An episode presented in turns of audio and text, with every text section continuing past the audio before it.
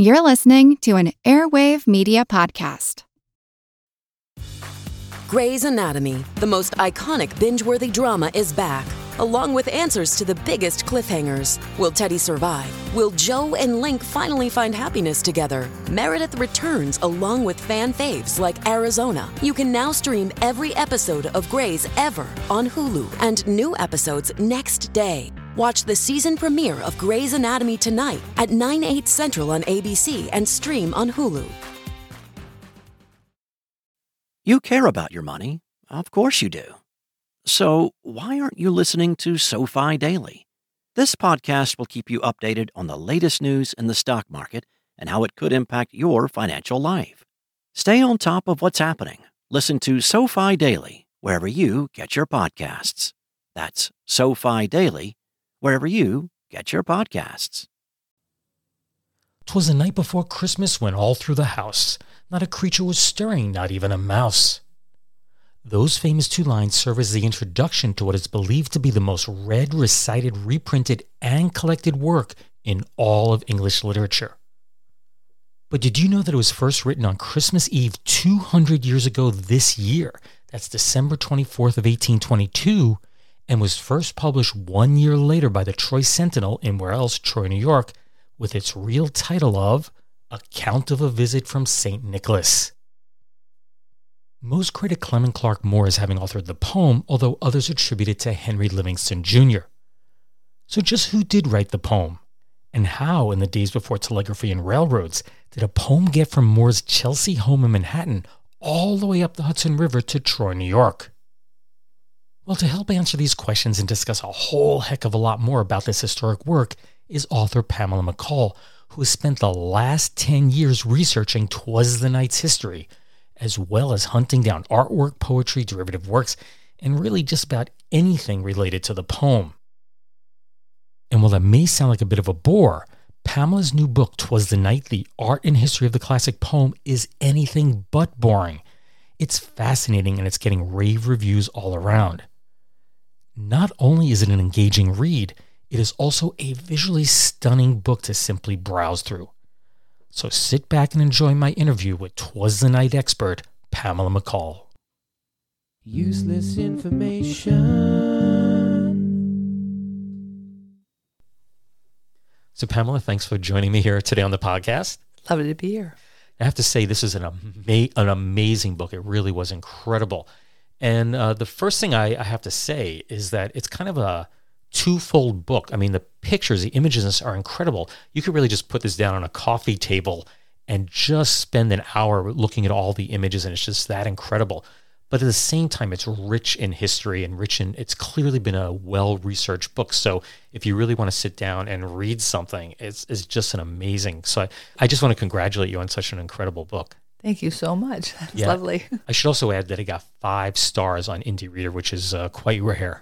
And then it got a really good Kirkus review, which means the world to me. And uh, in the review, it mentioned that they appreciated the organization of it, which it Right. took a long time, as you can tell. Yeah, and uh, I have to mention that you spent 10 years working on this book. Is that correct? I did because some of it involved traveling. I had to go to New York. I had to go to Oklahoma and look at archives and collections. Mm-hmm. And uh, so that took a lot of time. Yeah, I I assume you didn't do a consistent. You know, it wasn't like an every day. You you know you did when things popped up, or did you work on it every day for 10 years? No, not every day for 10 years, but certainly the last two years of my life were consumed by it. Mm-hmm. Now, um, how did you get interested in this? Well, I knew it was turning 200, the poem, Twas the Night Mhm. Before Christmas, on um, Christmas Eve of 1822 to 2022. And I just thought it would be a great project because I knew there was a lot of art associated with it, a lot Mhm. of illustration, and of course, a literary history of it. And I just thought it'd be a fun thing to do. And, and uh, I'm really, I've loved it. Yeah, I have to be honest, I never read the poem in its entirety before. I knew the beginning, I knew the ending, but I had never read the whole thing. I really enjoyed it. I can see why people love it. And uh, I should also add that you had a previous book that came out on this. So why don't you talk about that? Sure. In 2012, I took out the smoking and the pipe out of the poem Mhm. for the first time. I don't think anyone had ever done it before. And it caused a media sensation. Stephen Colbert and everybody else got involved in that conversation. And the American Library Association took offense with it. But it wasn't censorship, it was an edit. Right. And I stand by it. which um, kind of surprised me when I when I read that because this is a poem that's been edited over and over and over again throughout time. Even the original publication in the Troy Sentinel, which would have happened a year after it was written in 1823, they had edits to it. Is that correct? Correct. And uh, the Happy Christmas at the end turns to Merry Christmas in 1828. So, you know, I don't know why they took it upon themselves to take me out for making an edit, but and they certainly didn't criticize Paul McCartney for taking the turkey out of the Christmas song, which because he's a vegetarian. I mean, they just chose me. So yeah, I- I'm just going to guess here. That probably sold more copies of the book. Sometimes getting publicity actually increases sales. it was enormous. And the book is now 10 years old, and it's still in the top 25 books sold on Amazon.com under the category of American poetry. Wow. Not bad, eh? Yeah, that's, that's really good. I'm, I'm quite envious. Uh, I'd love for one of my books to be like that. Just want to read the following from your book. It says the following is a 264 page footnote to the classic Christmas poem Twas the Night, considered to be the most read, most often recited poem in the Library of English Literature, with the poem's Jolly Saint Nick the most influential fictional character of all time. Now, uh, a couple of things about this is one, you say this is a footnote. This is an incredibly well researched book. So it really is an amazing read. And what I liked about it is you don't have to read it from cover to cover. You can just pick a portion of it and read that. If, you want to know the history of St. Nicholas or you want to ch- turn to the chapter on the poem itself and so on, you can just do that and not read the whole rest of the book. But you don't have to read any of it. That's the amazing part. It's just so spectacular to look at. But the other thing is, is that it's the most read, most often recited poem. That's pretty amazing. I know. And uh, it's also the most collected and the most published. Wow. Most republished. And There's about 2,000 editions of it in book form. And then you have to add in all the newspapers and all the magazines and the tea towels Mm-hmm. and everything else that's printed on. Yeah. So Which- it which- goes on for, you know, which is why I only know the beginning part was the night before Christmas, you know, because it is everywhere. Uh, you really can't get away from it, you know. Um, but as I said, it is a really beautiful poem. Now, this isn't the first poem on Christmas, obviously. So, what makes this one so unique? Well, it's considered the ma- a masterpiece of juvenile fiction because it's so well written. Uh, it's easy to remember. It's jolly. It's merry, but it's also kind. Like there's no birch and rod. There's no naughty or nice. There's no threat of punishment. There's actually a specific language says that there's nothing to dread, right? And I think children really enjoy that because the poems that came before this, which talk about Saint Nicholas, especially the Children's Friend in 1821, you know, he comes with a sleigh with a reindeer and bringing books, not not other toys, but he also brings the threat of being beaten up. Yeah. so I, I was actually surprised to read that because I don't really know the history of it. You know, that basically he was judging children and showing up, as you said, with a birch and rod to uh, to beat kids that uh, that were bad. And, uh, and, and that aspect of it comes back into the story, um, not through the poem, but through the works of people like Thomas Nast, who started to talk about naughty or nice, or Mark Twain, who writes a letter to his daughter and mentions the naughty or nice. And I was just at the Mark Twain Museum in Hartford, and on the hearth, there's two footprints, and they've been there since the Twains lived there.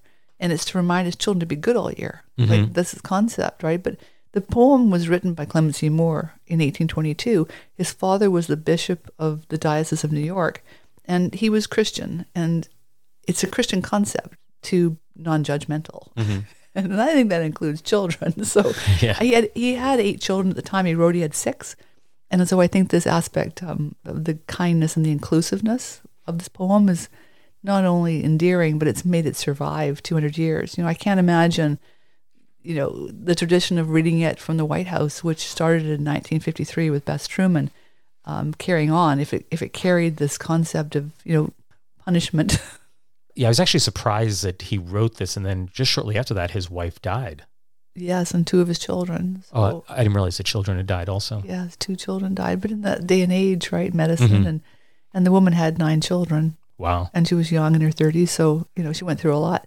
But uh, they had a great marriage. They certainly did, and and I know Moore enjoyed his children. He'd never remarried, and he took them on holiday to Saratoga Springs and wrote a poem about it. and, you know, so he was a loving grandfather and, and father the rest of his life. hmm So the beginning of this book kind of goes into the history of how this came about, and you do a discussion about Saint Nicholas and a holiday called uh, Saturnalia. So why don't you explain that? Sure.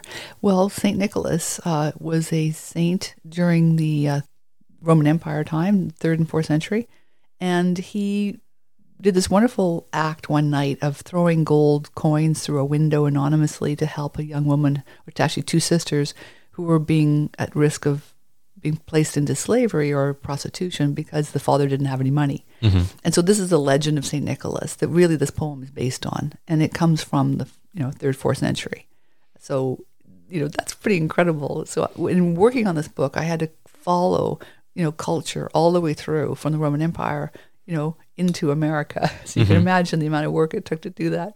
And to bring this poem and the, and the legend of St. Nicholas along together and the development of Christmas. And you asked about Saturnalia. I mean, Saturnalia, the Romans um, celebrated winter festival in a very um, large way. I mean, they decorated their homes with greenery.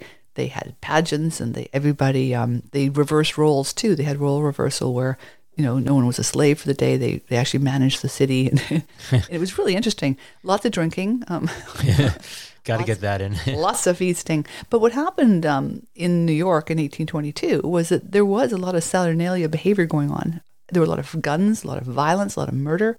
Um, it was a really dangerous time. And so this poem came along in a period where you had people like John Pintard and Pintard and other people who wanted to bring it into the into the home, the Christmas celebration.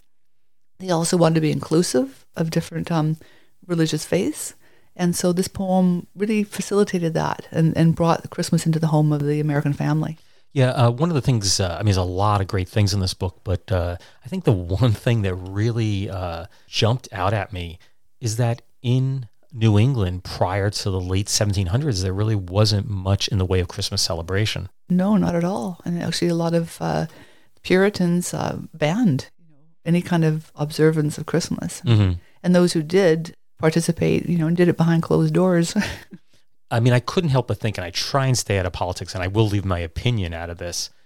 But you know, this whole idea that we need to go back to how Christmas was celebrated back then, and I'm reading this and finding out, no, it wasn't even celebrated. So uh, it it just kind of left me with that question in my head. You know, what are we going back to?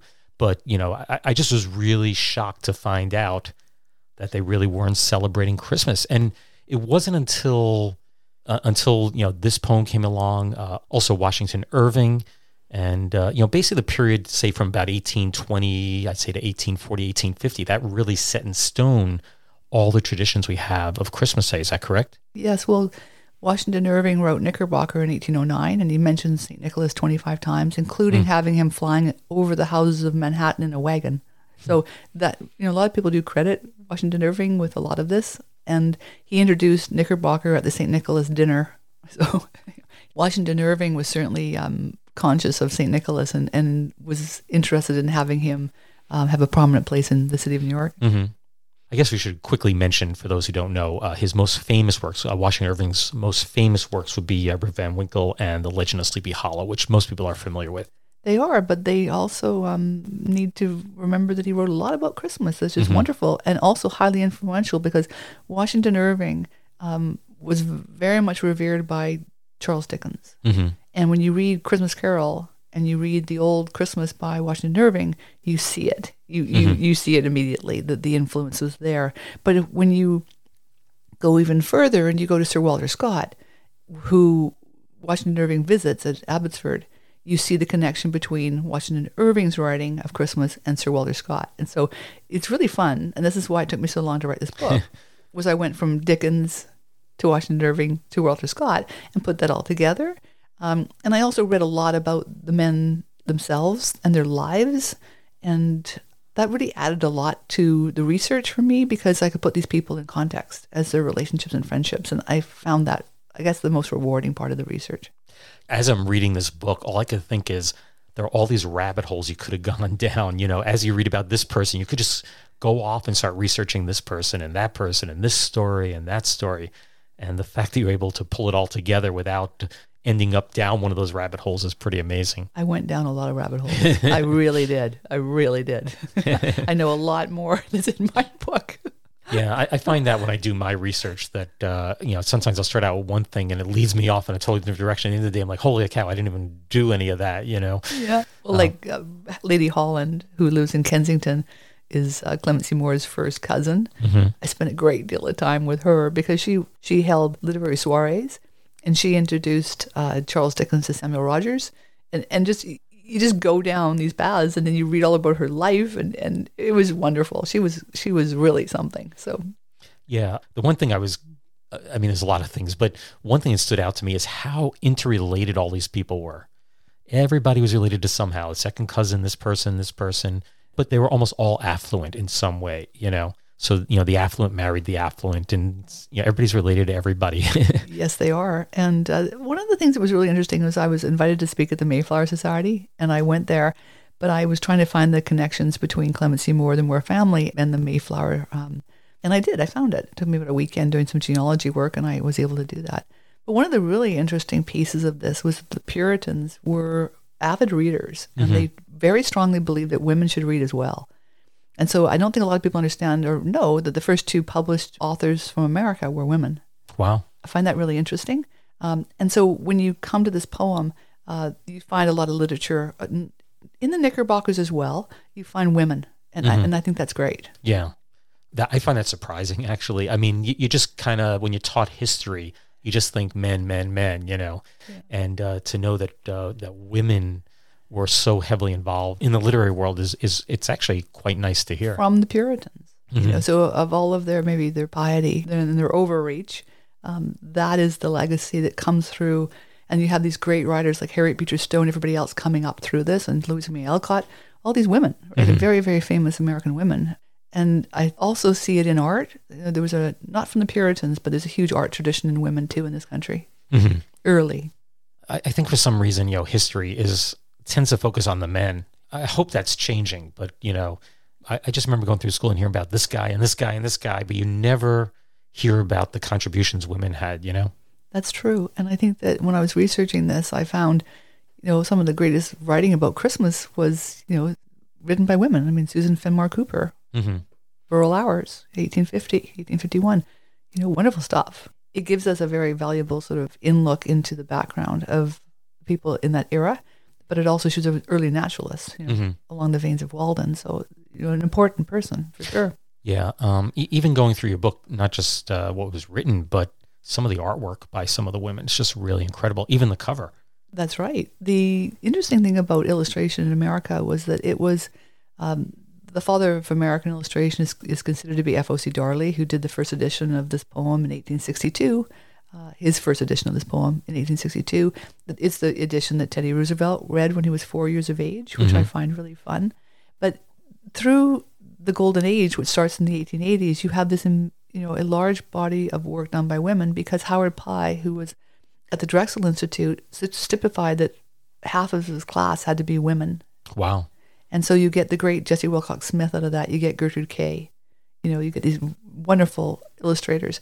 But illustration was an accepted career path for a woman. hmm They'd come up through the fashion uh, illustrations in magazines that they'd hand tinted, and they were sort of primed. And then uh, because of Howard Pyle and other people, they were able to, you know, be educated, and then they became very successful. And I think that's wonderful, and they were very accepted. So you also had, I was mentioning uh, yesterday that I'd been up at Richfield, and I'd come across Ellen Clapsaddle's work, who was a major Christmas postcard artist. And there you go. And, you know, I read something that said that it was unusual for a woman. It wasn't unusual for a woman to be in the arts at that point.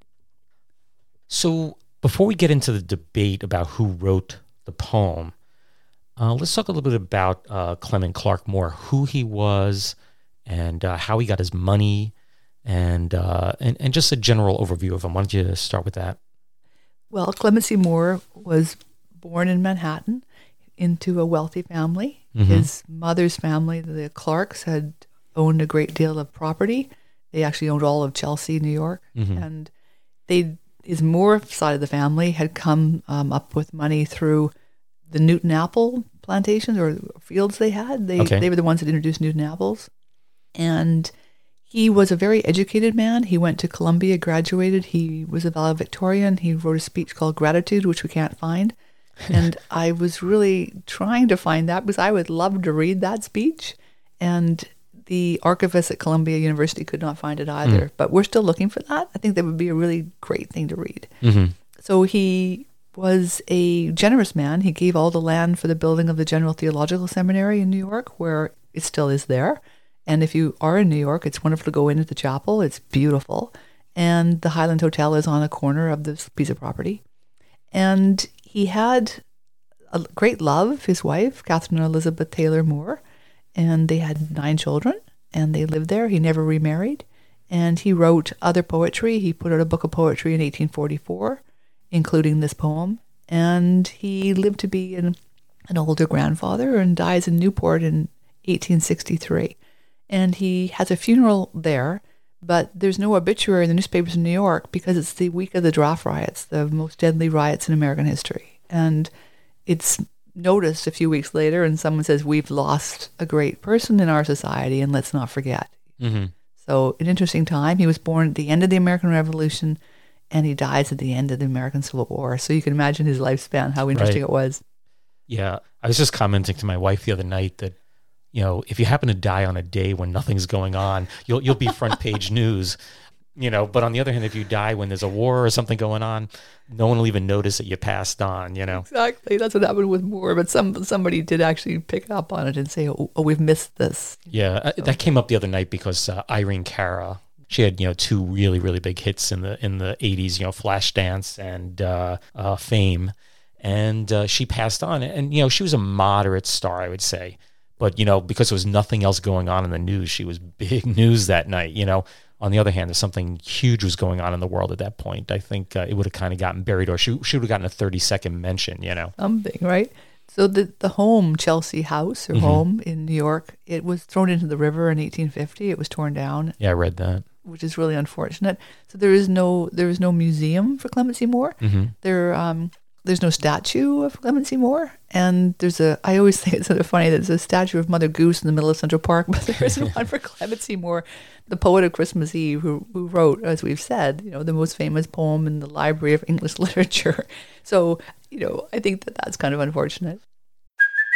Hey, it's Kaley Cuoco for Priceline. Ready to go to your happy place for a happy price? Well, why didn't you say so? Just download the Priceline app right now and save up to 60% on hotels. So, whether it's Cousin Kevin's Kazoo concert in Kansas City, go Kevin, or Becky's Bachelorette Bash in Bermuda, you never have to miss a trip ever again. So, download the Priceline app today. Your savings are waiting. Go to your happy place for a happy price. Go to your happy price, Priceline. So, why don't you just quickly tell the story of how he supposedly wrote the poem? I mean, I know there's people are questioning it and whatever else, but what's the general accepted story of what happened? The story of how it was written comes from some writings from some of his family and from fictional accounts that it was a Christmas Eve. It was snowing. We know it was snowing because we can look up weather reports. Mm-hmm. That this is factually correct. that there was snow. and he gets in his sleigh and he goes out to pick up a turkey to put in a charity basket because they they are missing one. Mm-hmm. Comes home and he runs up to his study and he writes this poem on a desk. And then he comes down to the living room and presents it to his family his children and his mother charity and his wife who are there. And that is the myth that he was just struck by the light you know, the snow and the stars and the jingle bells on this wintry sleigh ride and comes dashing in and does this uh, you know and it's it's charming it's, it's lovely um, and we do not know if that's correct. I mean, one of the things that Moore does is he writes the poem out four times in his lifetime and later on in life and signs them on request of different museums and places. And on one of them, he writes, you know, I wrote, this was written a long time ago. I don't remember when. And if he only had have stuck with the written a long time ago period, you know, and, and not put in, I don't remember when, the conspiracy theorists might not have so much to go on. Yeah, Because- you know, the story is very charming. Um, but the first thing that popped out in my head is this is a fairly wealthy man. I just can't imagine him going out to get the turkey on Christmas Eve. You know, you, you think you'd have a, a servant or a helper or someone who would go out and do that for you. You know, it, it sounds great, but uh, you know, I, I think there's there's a little bit of truth and a little bit of fiction in there at the same time. You know, to kind of make it sound really good. The other interesting aspect is that I've read his will. I called the will, will up, and he had three desks. We know two of them. One's in the Newport Historical Museum, and the other one's in the New York Historical Society. So they both claim claim it was written on the desk, but I don't think he wrote it on three desks. Yeah. I think he- and we don't know where the third desk is. So uh, it's kind of interesting. And you know, when you look at more, you know, the people who take claim to more, it's, it's fun because you have Newport. They have, You know, he dies there. He had a home there called the Cedars. It's still there. Uh, you, you have his desk, so it's a legitimate tie to this.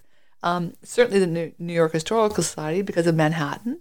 Um, and then you have uh, Troy, of course, has a huge piece, you know, with Clement C. Moore. Okay. It kind of reminds me of Washington slept here, you know, uh, with, with having different desks and, uh, you know, which one did he write it at? It could have been he wrote it at none of them, you know, because it wouldn't be like I wrote it at this desk and he carved his name into it, you know. But the interesting thing about the New York Historical Society desk Mm-hmm. is when you go there, you see a plaque and it says that Moore donated this or bequeathed it to Harriet Butler. Now, Harriet Butler comes into the story about how it went from the Moore household to Troy.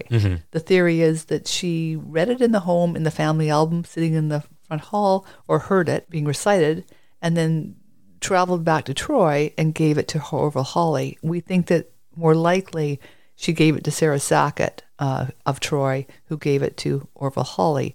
And we should mention Orville Hawley was he was he's, he was the editor of the Troy Sentinel. Is yes, that correct? he's the editor of Troy Sentinel, and I think he deserves a great deal of credit because he decided and recognized how great it was and put it on page four. So it is likely that the poetry section had already gone to press, but he found a spot for it. And, mm-hmm. and he wrote a glowing preface, and the prefaces followed the poem around. So when it was picked up by other newspapers and almanacs closely after, the preface by Orville Hawley follows with it, mm-hmm.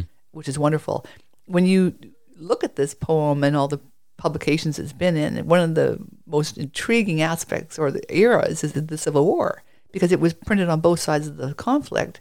But the editorials changed and they politicized it. You know, they talk about those darn Yankees, and you know, it's really interesting to read. You know how they Yeah. use the poem to sort of for their own you know position. And you did talk about that in the book. Yes, I do because I found uh, the the Civil War chapter was one of my favorites to work on. It was a hard chapter to work on, but also really interesting. Yeah, I find uh, I, I try to limit my research from about 1890 forward. I find reading newspapers too far back very difficult. A, uh, there's not a lot of information out there, and B, you, you're not quite sure how accurate things are. You know, there's a lot of things written just to sell papers. You know, That's right. But you also, when you go back and collect the old newspapers and magazines, you come across amazing art. So That was one of the things I really enjoyed doing as well is finding these images that are in my book that you know no one's seen for a very long time or very few people have, and and getting them out there in the public again. You know, it gives you the experience of what these papers really were like to read and uh, and to look at. and this was the only way people got information. There was no TV, no radio. Uh, you know, this was it. You know. That's right. Until trains came along too, it was by stagecoach. So they didn't even have a lot of publications because it was really heavy to move all these things around. So, you know, when you have the development of rail, you know, and publications become, you know, printable and everything else, it, it really takes off. Yeah. I wrote a story for my uh, latest book. It's about this guy. He decided to push a wheelbarrow across America. Uh, oddly, he started not too far from here in Albany, New York. Uh, it was just on a bet. I'll- You know, someone bet him. They they bet him a certain amount of money if he pushed his wheelbarrow all the way to San Francisco, and he did it. But as I'm reading through all the old newspapers, news traveled so slowly that you know people it was hard to know where he was at any one time because sometimes it'd be printed in the paper weeks after he had left the place you know? Right. so i had to kind of you know work through it and figure out what the timeline was. There was no way he like you know went out west and then headed back east. So you know so you're right. News traveled very very slowly um, and today of course it's instantaneous you know pops up on your phone in two seconds if something goes wrong And the other thing that's really interesting is the case of the uh, Jonathan Odell, which I read about in my book, and the forgeries of signatures. I mean, George Washington, you know, I found this letter in the Library of Congress that George Washington wrote giving Jonathan Odell free passage for life, and he was a spy. you know, because you know, and, and, and James Fenimore Cooper, of course, writes his book The Spy based on this whole concept of disguise and and phony papers because they couldn't authenticate anything. you know, it's like it wasn't that hard to be a spy and with phony papers because no one could check it out. Right. Yeah, definitely. So let's get a little bit into the controversy about who wrote this. Uh, most people say uh, Clement Clarke Moore wrote it. Then there are others that claim that Henry Livingston Jr. was the one who wrote it. So why don't you just go into that a little bit? Well, in the preface of my own book, I say um, that you know one is wise to you know refer to Benjamin Franklin and the idea of modest diffidence. That you know one does not need to become emphatic about an opinion if one doesn't have all of the facts in front of them. And so I think that with the case of who wrote this poem, that's my position that we have evidence of Moore saying he wrote it. We have him defending that he wrote it in a newspaper. When somebody credits somebody else to the piece, he writes the letter to the editor and says, "No, it was mine." Uh, we have him signing documents saying it was his. We have him including it in his book of poetry in 1844. So there's some evidence. There's also the Troy Sentinel from 1823, and so that corresponds with this with the legend and the story of 1822 and having been written. We also have the 1824 version written by his godfather's daughter, uh, which is the earliest handwritten edition we have of the poem, Mary Odell. And so we have all of that. But on the, the side of the Livingston family, who say that it was Henry Livingston, we have very little, if nothing. Um, it's conjecture, you know. And so I think until we have hard evidence, which would be an earlier newspaper, and I know that the city of Troy hopes that is never found because it would blow their, you know, their little great big link to this. I think it is Troy's. I think it is Orville Hawley, and I think it is the Troy Sentinel. With everything being digitalized now, and we've all there's been a lot of people, a lot of race sleuths like myself, looking for this for ten or twenty years. Right. And uh, you know, I, I think that it's probably going to be you know Moore's forever, um, based on what we have. But it's been shocking that there haven't been more journals or memoirs or letters found that mm-hmm. that people, as you said, everybody knew everybody, and it's fascinating that somebody didn't write about this poem Sure. and say, "Hey, I just heard this great poem," or "Thanks for sending it over to me," or "Oh, look what you know, Uncle Clement just you know." There's nothing. Right. It, it- Washington Irving doesn't talk about it. Dickens doesn't talk about it. It's really interesting. So the poem was written 200 years ago this year. Then the following year, it was published in the Troy Sentinel, which we believe is the first time. And then it spread like wildfire. Within months, it was in many, many other papers. So clearly, that was the catalyst for it, which kind of suggests, you know, or at least gives the hint that that was the first time it was published. Well, I think you're you're right because if it had been published in 1808 by and written by Henry Livingston, would it not have set fire as well? Mm-hmm. You know, right? although although there are songs, I mean, it's all I can think of. Only example I can think of is that there are songs that are written that don't catch on the first time, and then some reason years later, you know, all of a sudden they just you know someone else sings it or whatever, and it explodes at that point. But that that's I don't know if that's really a good analogy, but no, it is. I, it's possible. I mean, they mm-hmm. just they just found a couple of years ago a poem written by Sir Walter Scott that no one had ever seen before. Mm-hmm. So things do come to light, and I think the more digitalization that we have, the more chance there is we'll find something. Mm-hmm. But it's really it was really tempting when I was working on my book to go down the literary sleuthing paths and the rabbit hole. and I had to be very careful because you could be consumed by it. It's very, very interesting. And you'd love to be the person that found it. but I just had to stay focused. And I really enjoyed Clement C. Moore so much. And no one's ever written a full length biography on the man. And I just thought, I'm going to stay here because I, I, I believe uh, he's an interesting enough character to write about.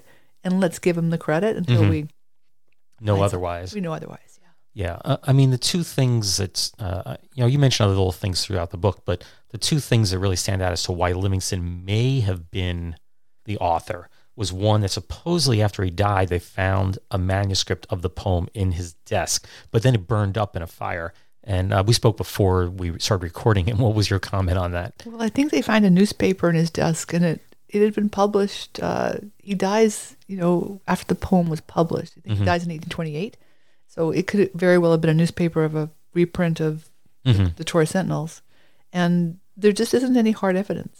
And what about the fire, though? You had mentioned to me. Uh, Well, the fire, yes, the fire in Wisconsin, the fire destroys the so-called manuscript, but somehow a bookcase full of his other manuscripts and his musical manuscripts are saved. So that kind of makes you wonder what that's all about. But it's it's a fun story, and I really I really um, subscribe to magical thinking, hmm and I don't have any problem with fanciful thoughts. I Right. mean- I mean, why not? It's fun, and I mean, even the idea of Clement C. Moore and a sleigh ride and jingle bells, and it's fun. It's, Right, it's exactly. romantic. It's lovely. And Henry Livingston was a lovely man. He Mm-hmm. was fun, you know, and he had lots of children too, a couple of marriages, lots and lots of children. Enjoyed Christmas, loved sleighing, and his history is really interesting. The whole Livingston family is really interesting. So, you know, I'm okay with like all of these people coming to this poem and being part of its story Mm-hmm. because they're all, you know, I, I thoroughly enjoyable people to meet. right. You know, uh, after finishing, uh, uh, you know, reading the book, it was fascinating to read. But I'm thinking, well, if they found out someday Livingston wrote it, that's fine. If they found out, you know, confirmed Moore wrote it, that's fine also. Either one would be fine because the, the poem is just fantastic, you know? I agree. And it's been really fun to find people who uh, love reciting it. I just love Prince Charles, soon to be King Charles, reading it with Maggie Smith and Camilla and and Dame Judi Dench. I mean, that's you can find that online. It's it's.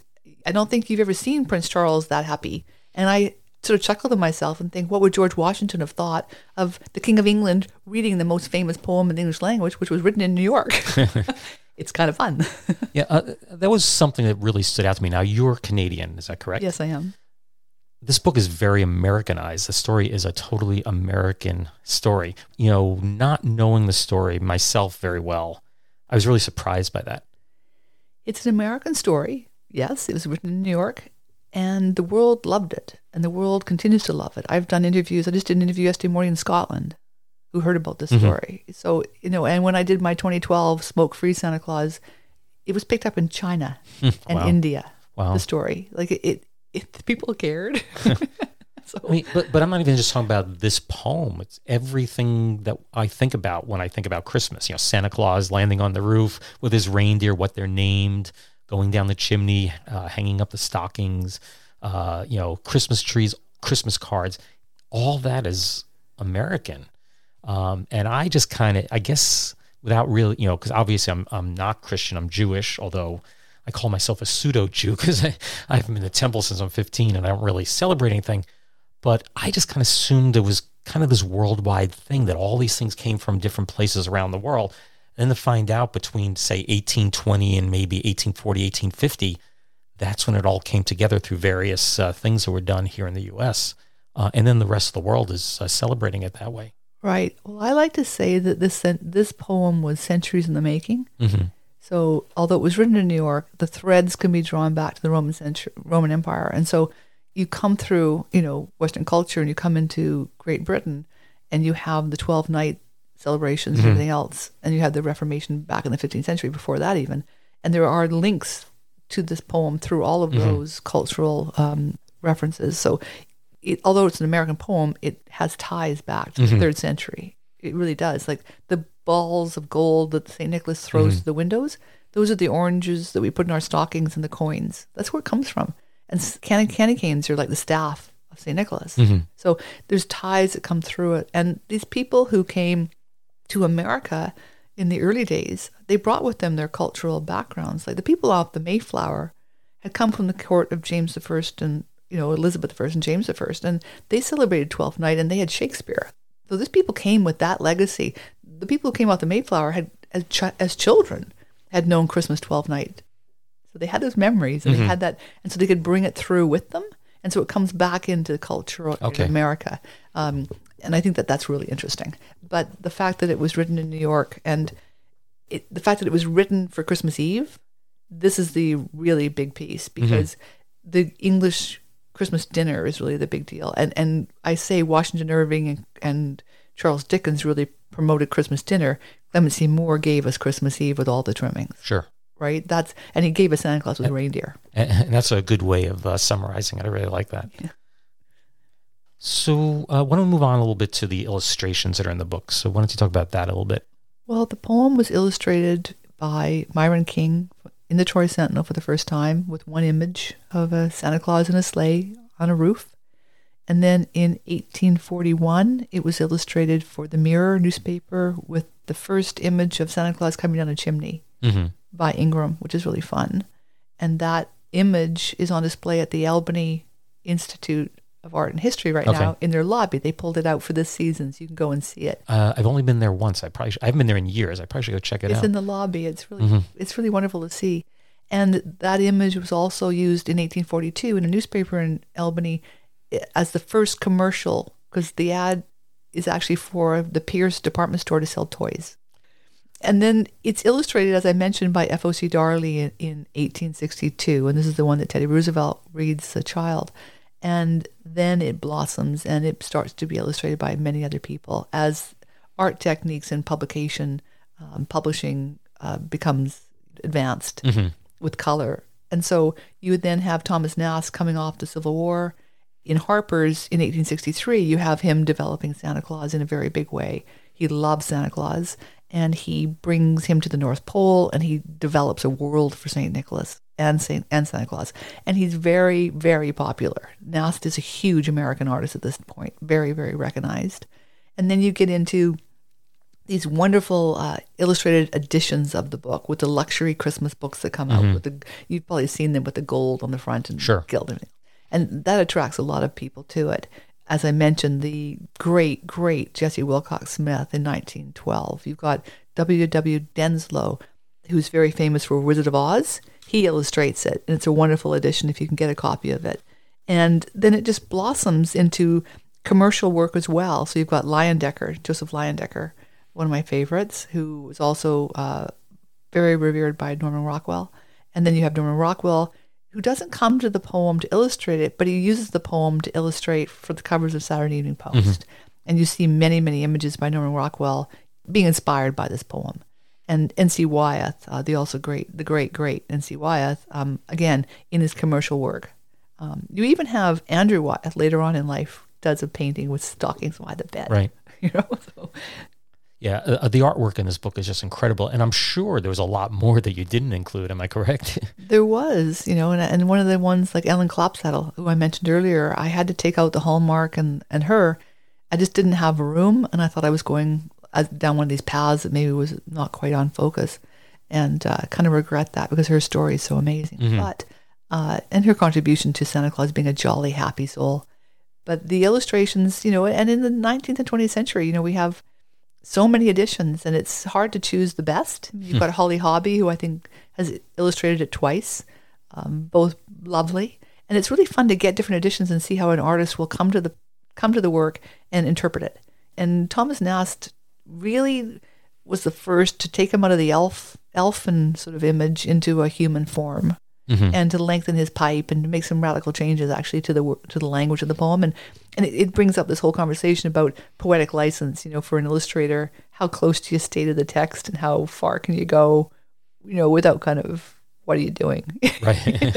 you know you know eh, you know, and you know, people have preconceived notions as to what it should look like. I mean, you know, you wouldn't want to, you know, go too far off in a different direction. Do too radicals. I think people, it, it would upset their image of, of all the things. You know, what Santa looks like, what the reindeers look like, the sleigh, and so on. You know, I think also one has to remember when they're illustrating this poem is it's for children. It really mm-hmm. is, and I think that some of them are kind of dark. Some of the some of the ones I've seen, and I kind of question that interpretation of the poem because I don't think it's dark in any possible way. Mm-hmm.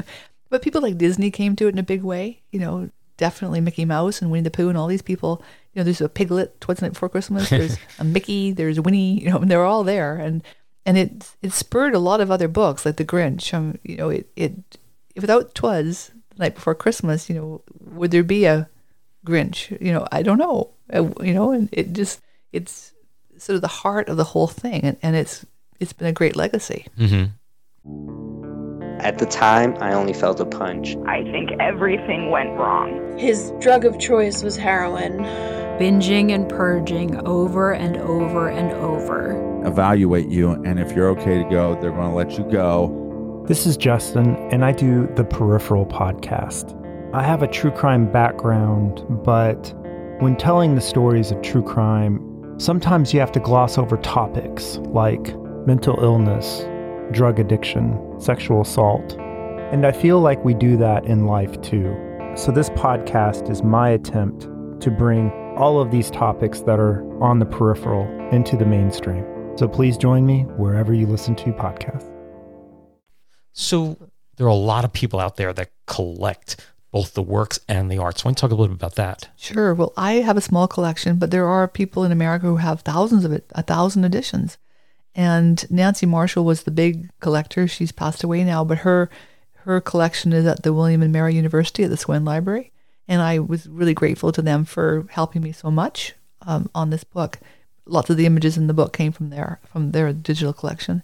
And I also think that collecting is a great pastime of many people out there. I've met lots of people along the road. I was in Saratoga Springs the other day, and I was just walking down the street waiting for a bookstore to open to do some book signings. And a gentleman was setting up a Christmas uh, little house where children come to have their picture taken. And I introduced myself. He said, "Oh, look what I have." He had a box of vintage Twas. so I had this serendipitous moment with this Santa with his collection. It was really fun. And then I was in Richfield visiting a collector there who had a box of amazing editions of the poem, which I was just intrigued with. So it's really popular to mm-hmm. do. Um, but I would recommend that anybody who's sort of interested in this topic to go to the magazines and the early newspapers because that's where you find the really interesting things that are hard, that are just rare. Right. You know, and I think um, it's, a, it's just great to have great pastime. When something's that popular, though, sometimes collecting can get very expensive. You know. It can, except for the magazines. I can get like an edition of a, you know, a, a Look magazine or mm-hmm. Life, you know, for $15, $20, and you can get some wonderful things in there. There's an edition that has a copy of Clement C. Moore's daughter's illustration of the poem, which is considered the first illustrated actually in 1855. And that you can get for $20. Wow.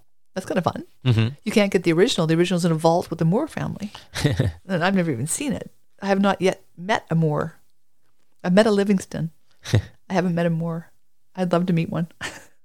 Maybe after they listen to this, uh, someone will respond, or, or one of your uh, one of the various uh, things you do for promotion of the book. I think I'll find one. I do. Yeah, I do. And they have a lot of the uh, portraits of of Clement C. Moore and his wife and Charity, and and I'd love to see them. So maybe one day I'll meet him more. That would be really great. Yeah, uh, considering he had nine children, although he said two didn't survive, um, that means a lot of grandchildren, great grandchildren. Uh, the family oh, really and, expands. Oh, and there are Clement Clarke Moores alive, named after him. Wow. One of them has a Rembrandt collection that he loaned to a museum in New York recently. Wow. Because I saw an advertisement for the Clement Clarke Moore Rembrandt collection. I went, I didn't know he owned Rembrandt. but he, Clement C. Moore did not, that I know of. Right. But his descendant does. Wow. so who illustrated your first book on uh, Twas the Night? Uh, Russians. Mm-hmm. and uh, how did you choose them? I'd seen their portfolios and mm-hmm. I just thought they could do a good job with snow and color. And I wanted that Disney esque part aspect of it because I think that it's meant to be for children. I wanted it to be child sort of friendly. Mm-hmm. And I wanted a dog and a cat and I wanted it to be bright and cheerful. Right. You know, it is a cheerful poem, very. And so that's why I chose them. They're just very talented. Yeah.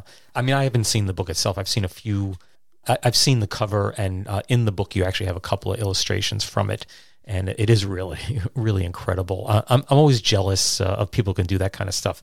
Uh, one of my former students, um, I won't mention a name here, but her mother, uh, for years, illustrated the Scholastic uh, books, you know, for kids, and just incredible work. Just it, it is a real true skill. You know, it's it's not something everybody can do. The other thing that people don't appreciate, I think, with book production is the book designer. Because I have a Spanish book designer, mm-hmm. and you need to have somebody who not only can illustrate, but you need this other designer who can pull it together graphically.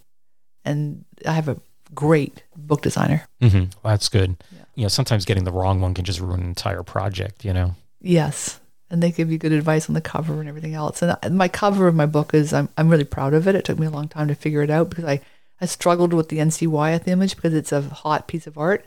A lot of his work was stolen, mm-hmm. um, which is really unfortunate. And I didn't know if I wanted to put that on the cover just because it has a notorious sort of aspect to it. Right. Although he's one of my very favorite artists. And so I picked Helen Chamberlain, who uh, is very, very unknown. And I just thought the image was wonderful and very vintage and very endearing. And on the back, I put Louis Prang because Louis Prang democratized art in America. He's the one that enabled the printing of reproductions so people could put them in their homes and so people could who couldn't afford original works of art could afford the Prang reproductions, Mhm. and it changed interior design, and it it really brought in art into the home of Americans. And, I, and so I I really wanted to applaud him for that. Yeah, um, I, it's just amazing to look at. It also makes me realize how far printing has come technology wise. I mean, these are just spectacular. The reproduction is just incredible. Yes, when you think of like FOC Darley, I mean they were hand tinting, Mhm. hand doing, like hand coloring. Wow, Wow. right? Just, just amazing. It is amazing, and it's not that long ago. It just isn't. It's two hundred years. It's just not that long ago, which is really a, probably the most amazing part of this. Just not that long ago, and look how much we've changed, and yet the poem still is loved by everybody. I was reading it yesterday to some preschoolers. They were two, two to four, two, two years to four years of age, and I wondered if it would capture their attention. Mhm. And they had just been given a set of jingle bells by the curator of the museum, and they were busy with their jingle bells. I thought, uh oh, we've got a distraction here. They all listened to them. Wow. And I went, okay, this is great. And the last thing I think that's really important to say is that the most enthusiastic uh, fan of my book has been a 70 year old gentleman who read it as a child and wants to read it to his grandchildren. And if that, if this book reaches that audience, then we can be secure that the poem will have a future because those children will read it and have it read to them by someone you know they love Mhm. and so the nostalgia and the memory of it with christmas will survive Right. So to me every time my grandfather buys it i'm so happy it's so good for the poem Uh, I mean, just a few days after I got it, I showed it to. Uh, I was visiting a friend of mine. She was a former art teacher at our school, and she just was like, "Wow," you know. She was going to get a copy of it for her husband. Um, but just the other day, I, uh, we, you know, it was Thanksgiving here, and uh, my sister-in-law was over. and She goes, "Oh, I read that to my my daughter every year." You know, I had no clue. And then I'm getting physical therapy yesterday, and she's like, "Oh yeah, I had a copy of the book, and I read it to my children every year." So it's just everywhere. You know, it's just so appreciated by people. It is. And I was in Plymouth speaking at the Mayflower Society. And on Thanksgiving, I, I have to say this I had this opinion that Americans ate their dinner, put their dishes in the dishwasher, and put up their Christmas lights. because the next day, when I started traveling on this 21 day tour I'm doing, people had wreaths up and lights up and balloons up and, and like inflatable reindeer and, and, and not just one wreath. Many, like some of their houses, they had wreaths on every window. And I went, oh, this is so great that people here embrace Christmas in such a big way. And we're still in November. Like, it's such an important poem and such an important holiday. But some people live in Christmas two months of the year. Two months you drive around and there are people who leave it leave up their ornaments and you know their decorations all year because it's positive it's Right. happy it's inclusive it's Mhm. not and it's it's joy and it's children and it's memories and it's good and it's it's just it's such a delight to work on something that's so positive positive and i've been working for 21 days i've been on the road i've been in 21 hotel rooms wow and uh, yeah, it's been quite something in my rental car. And I keep sending back pictures to Instagram and to Facebook and everything else to my friends and family. And everybody keeps saying to me, You look like you're having the time of your life. You're having so much fun. It must be just great. And I go, It is. It's wonderful. But I'm also working really hard Right. here. like, you know, it's because it's Christmas and, and twas, they just think, you know, she's just on some big joyride. You know, and it is. But it's it's also um, it's been wonderful in every aspect. But it, it's really funny. now uh, i'm assuming you're in town for the victorian stroll in troy is that correct I am here for tonight for the Hart Cluett. oh yeah which is uh, the the museum that kathy sheehan who Yes. was on a few months ago uh, Yes. uh, she's the historian for it I'm there at their opening night, and I'm signing books at the Market Block Books. sure which is right down the street Right. Um, and I've said this before on the podcast. Troy is a beautiful city. At least, at least the portion around the museum, that whole kind of downtown section. The the architecture is just incredible. I really like Troy. I've been here three times. I really love it. I think it's a great little town, and it has uh, some really wonderful things. The church full of Tiffany stained Mhm. glass is worth seeing, and and the museums are great. And I've always loved being here. Yeah, it's a beautiful, beautiful city. Anyway, I guess we should kind of bring this to a close. I just want to thank you for being on the podcast. The book again is called "Twas the Night: The Art and History of the Classic Christmas Poem." So, Pamela, I just again want to thank you for being on the podcast. And uh, after you sign off, and uh, you know what I'll do is I'll tack on some old audio of uh, a reciting of the poem. But in the meantime, Happy, Christmas, to all, and to all a good night. Well, Pamela had to run off to an interview with ABC TV, so I only had a few minutes to talk to her after we finished the recording. So I'm just going to throw in this little addendum, and that is I forgot to mention that Twas the Night, the art and history of the classic Christmas poem, it's published by Grafton and Scratch Publishers, and they also publish her illustrated version of the poem that came out a decade ago. That work was simply titled Twas the Night Before Christmas, and her name is not on the cover. It simply says edited by Santa Claus for the benefit of children of the 21st century. Of course, either one will make a great Christmas gift, so be sure to check them out. I will place images and links for the book on my website, that's uselessinformation.org, and I'll also post the transcript of this interview there. And speaking of holiday gifts, my publishers asked me to let all my listeners know that my most recent book, that's the flip side of history, uh, that is on sale at 30% off right now until January 31st of 2023. And of course, the book is a collection of unusual, long forgotten stories, you know, just like the ones you always hear on this podcast. And if you'd like to order a copy, just go to their website, mango.biz, to order a copy.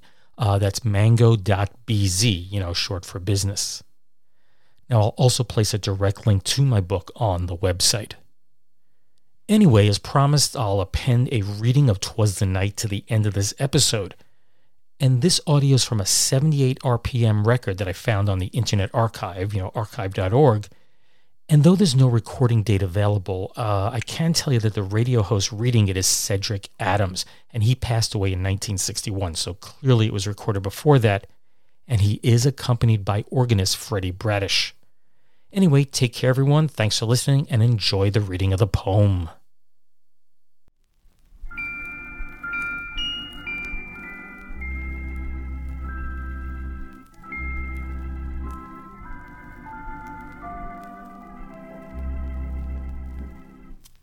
Twas the night before Christmas when all through the house not a creature was stirring, not even a mouse. The stockings were hung by the chimney with care in hopes that St. Nicholas soon would be there. The children were nestled all snug in their beds, while visions of sugar plums danced in their heads. And Mamma in her kerchief and I in my cap had just settled down for a long winter's nap. When out on the lawn there rose such a clatter, I sprang from my bed to see what was the matter.